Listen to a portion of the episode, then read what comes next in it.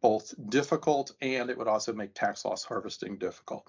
So here's where you get into this notion of direct indexing. Direct coming from direct ownership for the client, they own stocks. It's indexing because it's always tied to an underlying index. You're tracking a portion or a part of the market represented by some standard index. But the real magic that all of the good providers do is they don't own the entirety of it. We're going to sample yeah. through some methodology. We're going to sample and own a statistical representation of the market so that we're only holding 200, 300, 350 stocks out of that. So maybe I'm trying to track uh, 3,000 name index, but I'm going to hold 300. But it's statistically going to look very, very similar to the index in its characteristics. And it's going to deliver a return stream that basically mimics the index. So now I'm directly owning those stocks. I can loss harvest because I don't own all of the index. As I loss harvest, I can buy replacement stocks, put them into the client's account, maintain my exposure to market so I capture market return, and along the way, harvest losses. Welcome to AFO Wealth Management Forward, a podcast about finance, accounting, technology, and entrepreneurship. We apply our decades worth of experience and insight into what makes businesses work so we can help others grow both personally and professionally. In this ever evolving marketplace, we help accounting firms and financial advisors grow their practice through the adoption of holistic wealth management services.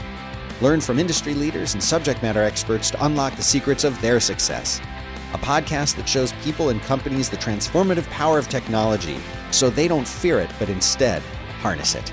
Don't fight the robots, team up with them. And here are your hosts Rory Henry, Director of Business Development, and CEO Rob Santos of Arrowroot Family Office. Special guest with us today. Uh, he was the CEO and founder of Just Invest, which was purchased by Vanguard in October of 2021. He is now principal at Vanguard Personal Indexing, which aims to provide investors with best personalizations, ESG choices, and tax management at a fair price. So without further ado, let me introduce our guest, Jonathan Hudacko. Jonathan, welcome to the podcast.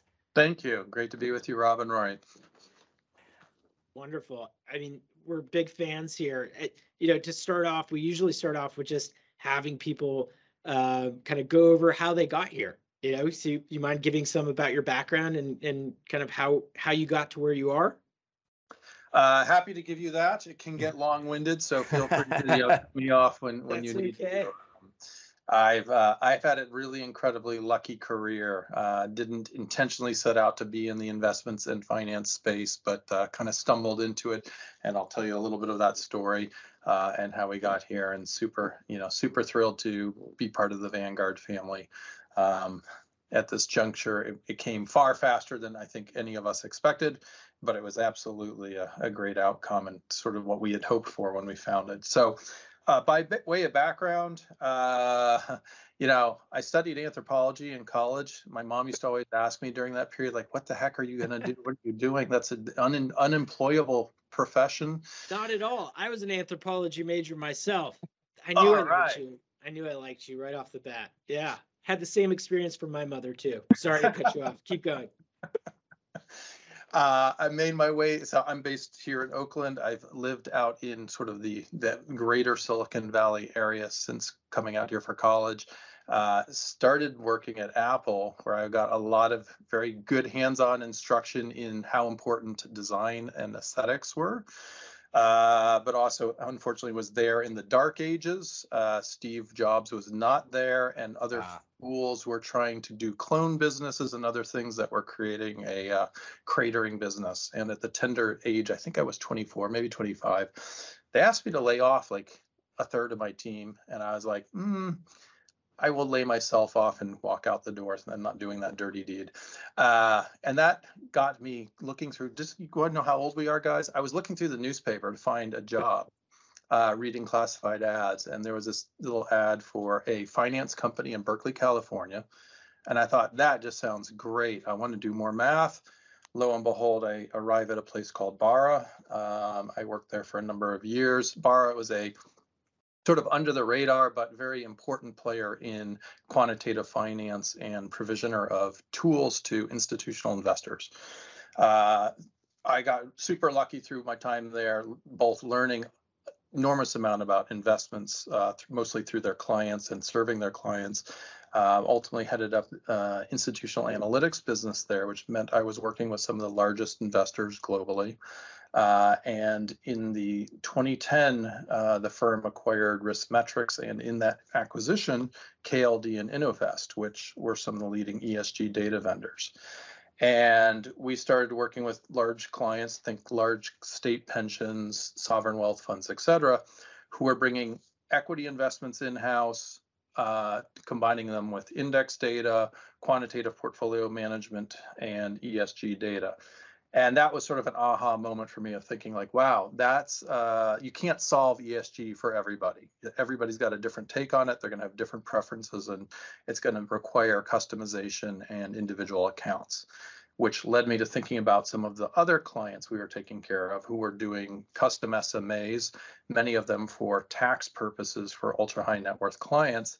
And looking at how they were operating, I came to the conclusion it could be done more efficiently, more at scale, uh, serve more individuals, and deliver better value. So that was really uh, the catalyst for me to leave uh, the time MSCI Barra and start to just invest uh, roped in a few uh, other investment professionals from BlackRock, uh, Aperio Group, et cetera. And we were off to the races. But, you know, sort of a defining moment in that very early sitting around, you know, as you do when you start a company, the first thing you do is you go and you sit at a table and you have beers, right? And you got to figure out, like, is this the partner I want to do a company with? These are really important choices, right? And I was like, look, you know, I want to be clear. My ambition is to be the biggest direct indexer or personalized indexer in the world. And that can only mean really one exit strategy. You get acquired by Vanguard, BlackRock, or State Street. Kind of that's it. Those are your options. And we all kind of nodded and said, okay, that's fine. It'll take 10 years to get there, but that seems like a reasonable path and ambition. Uh, and we set out to build a company that you know we think we do it better than anybody else. We had the the good graces of either working at other firms or seeing how they worked or licensing tools to them. Uh, and with that sort of internal knowledge, we said, what were all the problems? What are the things that we can do better and improve upon? Let's build those into what we offer uh, and let's bring that to market. And I think we do sincerely believe that we've got a great offer uh, and super thrilled to be now uh, delivering that through Vanguard and under the Vanguard brand. Yeah, to take a little bit step back here, Jonathan, can you talk about what direct personal indexing is, and then how historically this was really for the ultra high net worth, uh, but now through recent advancements, uh, fractional shares, uh, commission-free trades, this is now being opened up to a wider audience. Absolutely. So let's take a step back, right? First yeah. of all, this is not new stuff. it's kind of a, a, labeling of some old stuff, and there is definitely new technology.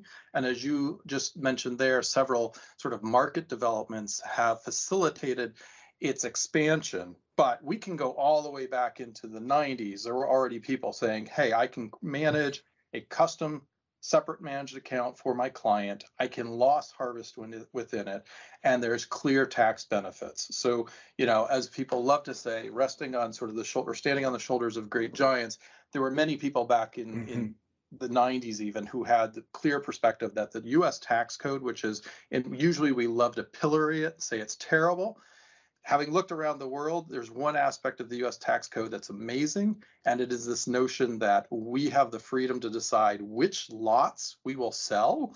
And if we choose those lots that we sell and they're at a loss, we can harvest those losses and use them as a tax shield uh, against other gains in our life. That's an amazing aspect of the US tax code that should never be underlooked by anybody.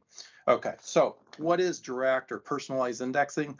It's really driven from this idea of a custom SMA. So traditionally, it would be you would set up a separate account for the client, and in there you're going to own a set of investments. It's not a good, it's not well defined because what you'll find is some providers will do this with a basket of ETFs. So maybe I'll go and I'll buy 15 sector ETFs and cover the US market. And then I'll, I'll say I can tax loss across those 15. There are some obvious limitations of that approach. We prefer to operate on single name stocks. But then you think about like, okay, if I want to track, say, the US market and it's got, say, 4,000 names in it, am I really going to buy 4,000 names in my client's account? No, that would be both difficult and it would also make tax loss harvesting difficult. So here's where you get into this notion of direct indexing. Direct coming from direct ownership for the client, they own stocks. It's indexing because it's always tied to an underlying index. You're tracking a portion or a part of the market represented by some standard index. But the real magic that all of the good providers do is they don't own the entirety of it. We're going to sample Yeah. through some methodology. We're going to sample and own a statistical representation of the market so that we're only holding 200, 300, 350 stocks out of that. So maybe I'm trying to track uh, 3000 name index, but I'm going to hold 300. But it's statistically going to look very, very similar to the index in its characteristics. And it's going to deliver a return stream that basically mimics the index. So now I'm directly owning those stocks. I can loss harvest because I don't own all of the index. As I loss harvest, I can buy replacement stocks, put them into the client's account, maintain my exposure to market so I capture market return. And along the way, harvest losses, harvest losses, harvest losses. It's a tremendous engine. And it's it's really shocking that every investor doesn't have some part of their invest taxable investments in one of these. it's you know eh, to to get in well one i love that you're an anthropologist. That's fantastic. We can we can we can we We'll have a separate wrap that up. episode and just talk about. That's about a whole anthropology. nother episode. Actually, we have a, another senior managing director uh, at Arrowroot, uh, and she was an anthropology major as well. Uh, I think it's I think anthropology is a great uh, tie-in to personal finance for people because understanding culture uh, is a huge part of helping people with their finance. Um, secondarily, congratulations on all the success on it. You know, we've been reading about it. Um, you know, we know about it, and congratulations about you being at Vanguard. That's it. That's a huge uh, coup. You know, for for us, you know, historically, and for a lot of our clients, even the ultra high net worths that were doing the SMA uh, kind of, you know, de- indexing here with the individual stocks, they didn't completely understand it uh, there. And you know, a lot of what we do and a lot of what people are doing on that listen to this podcast is educating themselves and then educating their clients about a, a lot of this. But you know, one thing that we've seen that has been enormously beneficial, uh, both to the accounting profession as well as to the end client, is one you just touched on it the, the tax loss harvesting on an individual security basis as opposed to a whole ETF, right? Uh, and being able to do it. But secondarily is that it allows a, a deeper, broader discussion uh, and brings the client into their values as well. And you know, could you maybe talk about how ESG is tying into this because you know that's increasingly becoming a, a big part of conversations uh, for people talking to their advisors. Yeah, I think we're still very early stages of that, and obviously you're seeing now uh, in the headlines some some blowback. Um, you know, in some cases, it's economic driven. You were out of the market, say, because you were short uh, energy from a fossil fuel perspective, and energy ra- rallied earlier this year. We all know that there's a certain amount of momentum chasing in the investments world, and so folks look at that as a, gee, there you go, ESG failed. Uh, I'm not sure I would ca- characterize it as that, but um, what I think we're really in is a day and age of personalization. Whether that's around ESG, whether that's around religious values, whether that's around just personal capital situation, they all ultimately can be really well expressed through a personalized index, right? So, you know, we could all pull our phones out and look at our our home screens and what apps we have on it, and they'd all be different. And there's no reason that a consumer or investor shouldn't expect the same in their investments, which is their investments, yes, ultimately serve a purpose of some usually long-term goal, whether that's getting kids through college, whether that's retirement or some combination of those. But there's no reason we can't within that accommodate also personal characteristics and, and values for the individual or for the family. So ESG is a great example. Um, we do a fair amount, I'd say about a third of our book has some form of either ESG from an environmental social perspective or values. And, uh, you know, most of those are religious values, but not always. You know, we can get certain people who just have values around what they believe is good corporate behavior. I don't, you know, we don't want to own the companies that are doing these things, oftentimes tied to certain social media companies or their practices there. And the beauty with a with a personalized or direct index is the provider can take out companies that an uh, investor objects to either through activity or even specific names. Or you may even just want to take them out because your clients works for them right? I'm here in the silicon valley we've got lots of clients who are dual income they're in the you know they're in the tech industry maybe both of them are in semiconductors. And it's like wow you have all this exposure in your life already from yeah. this. If i buy the s&p 500 i'm going to be getting more exposure for you even into the company you work for. That's not necessarily a great choice. Let's take that out of what I'm buying for you because we've already got the exposure here. So by this act of owning individual securities, we can tailor so many things. The ESG world, in specifically, I'll just you know kind of close on saying it's really a fast evolving place. It's super yeah. easy. You'll hear a lot of people who criticize it. The data is conflicting. The data's got low correlation between vendors. It can be interpreted in different ways these are all true things, but they aren't bad things. To me, that just means that it puts the onus on the manager to be doing good due diligence and listening to the client about what they want and looking carefully at the data and employing it in a way that reflects what that investor's choices are. Yeah.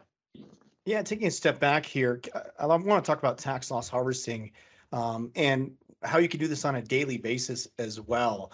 And then maybe touch on uh, here, Jonathan, uh, how maybe a use case on how you could do tax loss harvesting and why it makes sense for maybe investors who have uh, positions outside their their taxable equity accounts?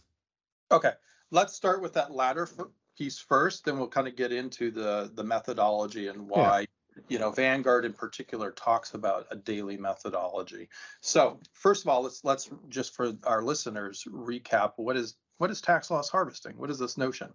Um, as I said, in a direct or personalized index, we're going to own some number of securities. Let's just say, for argument's sake, today we're owning 200 securities for you, Rory, and that's meant to track U.S. large cap market segment. Okay, so we might have you benchmark to the CRSP U.S. large cap index, and our goal on a pre-tax basis uh, in a year, three years, five years, as you look at your account and you look at that benchmark and you're like, huh, it's really, really close. Like within 20 basis points. So 0.2% difference up or down. And we don't care about the up or down because it's statistical noise. All we know is we're, we're trying to track it really closely. So if I can achieve that as my first goal for you, great. The next step is I want a tax loss harvest for you. So if some company, Twitter has a bad news day, and or um, you know Ford yesterday had a terrible news day. You know they lost a court case, a billion dollar plus you know um, um, finding or whatever against them, and the stock drops. Right. So if I had bought it two or three weeks earlier in the account and now you're at a loss, we don't cry about that. We just sell it. We realize that loss. And now that's that stock, we can't buy it back for 31 days. This is the wash sale rule that the IRS has. So we're going to respect that. As I told you earlier, we're going to buy other stocks that maintain a statistical shadow like the index. So it looks just like the index, almost exactly, not quite, but almost.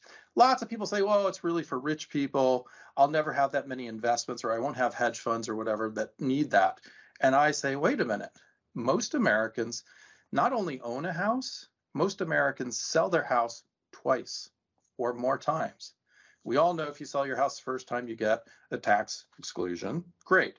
But that second time, and if you're in an inflationary period and you sell your house again and you've got $100,000, $200,000 capital gain, not hard to think about when you're living in a house that was $600,000 and sells for $800,000. Wouldn't you love to take $100,000 of that gain and eliminate it and not be taxed, that's a pretty great planners and accountants creation of value for their clients. So this is where tax loss harvesting really creates value. Okay. Now, then you get into this methodology. Historically, before computers were rampant and easy and cheap, people would tax loss harvest an account, and because of the wash sale rule, 31 days, they'd say, great, let's just leave that account alone for 31 days. We'll come back to it in 31 days, and then we'll see if there's something more to be done with it. And that was adequate and good. There's nothing wrong with that procedure. You could even do that on a quarterly basis, a semi-annual basis. It's fine. It's not, it's not injurious to the client or to the account. However, if you want to maximize loss harvesting, you would say, can we do it at a higher and higher frequency? And we recently published a paper here at Vanguard that shows empirically that yes, if you could take it all the way to its theoretical limit and actually tax loss harvest every day, you would be able to squeeze out more losses and therefore create more tax shield for an investor. So our kind of innovation in the market was to come with, you know, we we maintain an asset level ledger. So when we sell and harvest a loss, we know about that one and we can trade the account the next day, 5 days later, whatever in markets where there's very high volatility, think back in March of 2020 when the pandemic started, or even earlier this year, you tend to get markets are really choppy for brief times of period.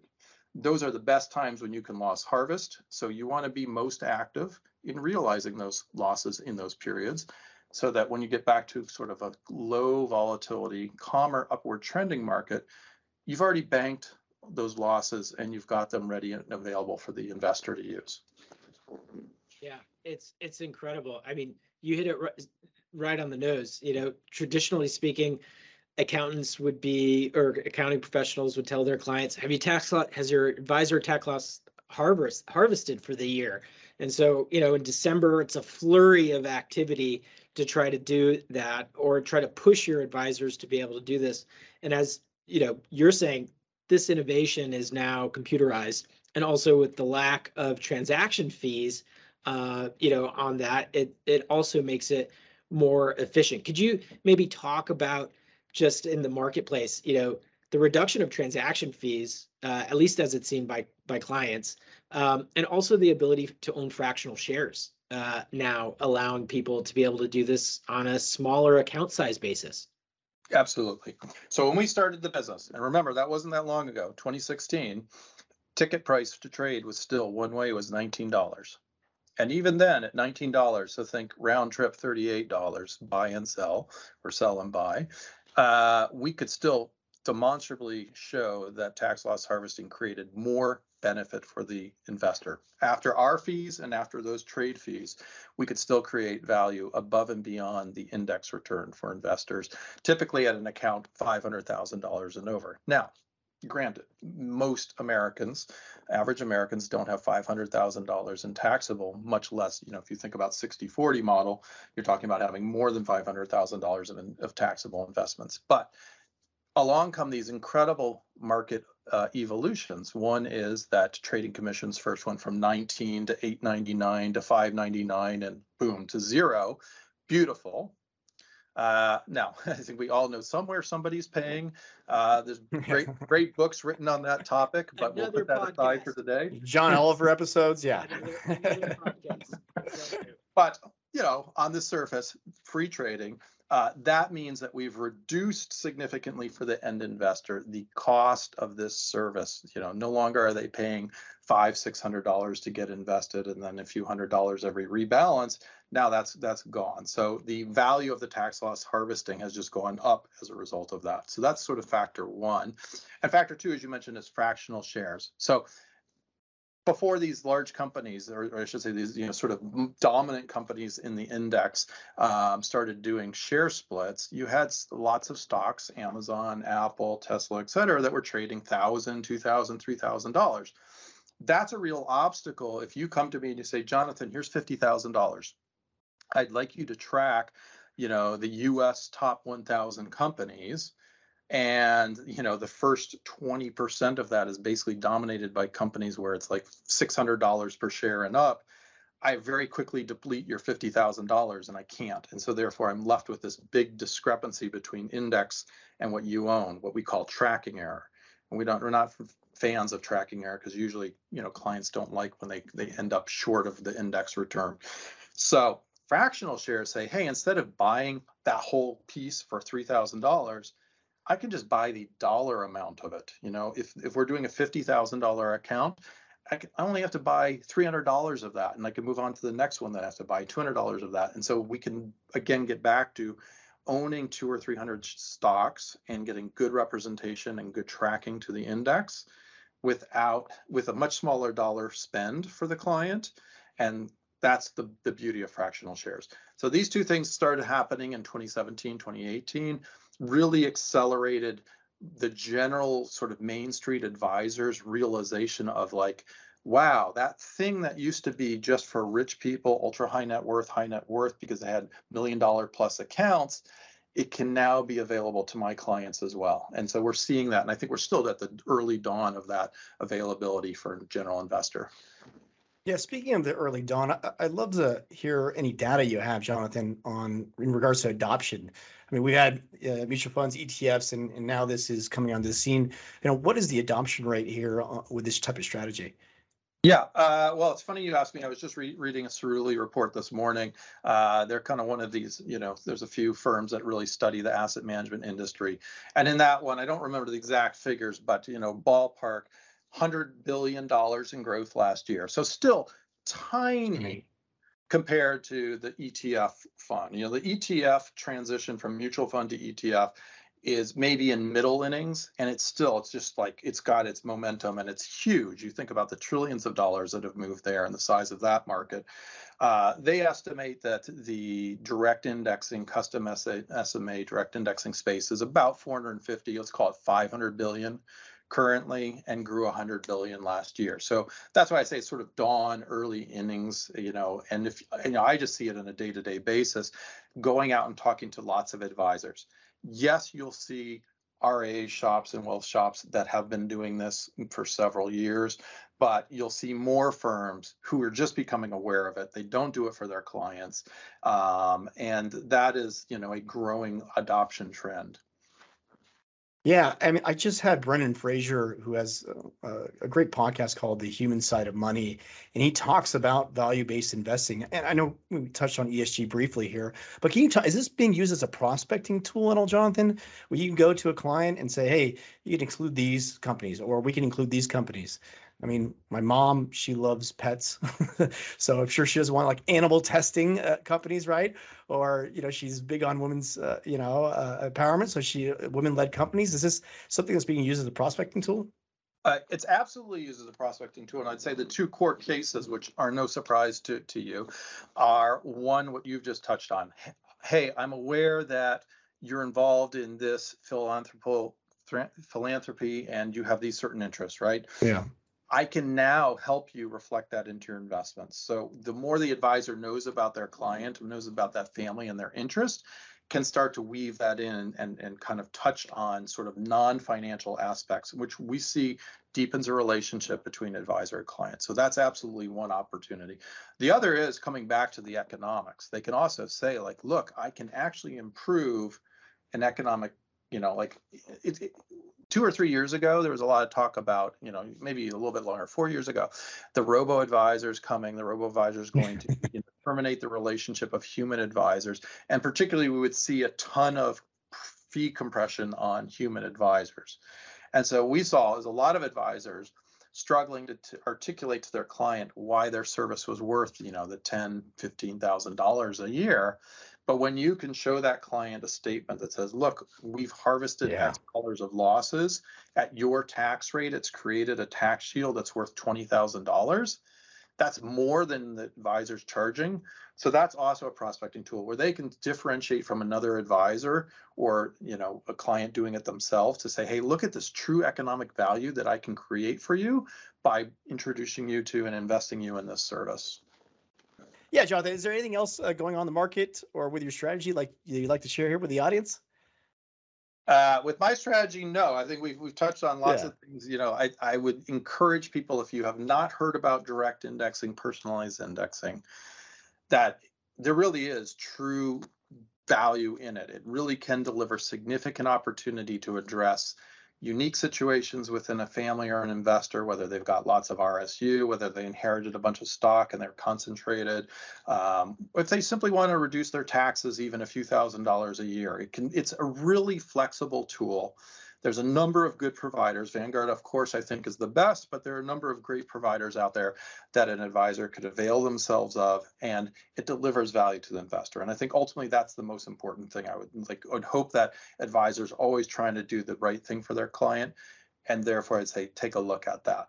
Um, there's lots of things in the investment space that I think are really interesting, um, and we can talk about those. One of Yeah. them is kind of closely related to direct indexing is, I think we're as I said again, we were at the dawn of this offering, so people are just discovering how to use it and how to embed it into the overall investment set. Now, many advisors, as you know, use models. It makes life a lot easier to say, hey, I've got these various models. I figure out which one's best fit to my client and I put it in and it's already got sort of the preset mix. So thinking about how you include a direct index within that model, how much do you size that direct index relative to the other components of the model? It can all be quantifiable it is quantifiable, but nobody today really offers that out to the marketplace. So that's something I think is a really interesting opportunity set for the for the investment industry to fine tune and deliver out to investors as well. Another one I don't know a ton about. I have I think about it. I talk to my kids all about it. It's crypto, of course, right? And if you think like the US tax code is incredible for tax loss harvesting of stocks, the beauty of crypto is there's not even a wash sale you could literally buy it and sell it three times in the same day and harvest losses and it's got the same tax loss harvesting property which is just remarkable to me. This one i suspect will not su- survive the tax code changes yeah. in the future for much longer but hey if you're willing to trade crypto if you're into that stuff you should think about that. That's an incredible tax uh, advantage there. I love it. Yeah a- absolutely and you know we have a lot of uh, accounting professionals that are working with other advisors, but also thinking about becoming advisors, right, uh, from the tax perspective.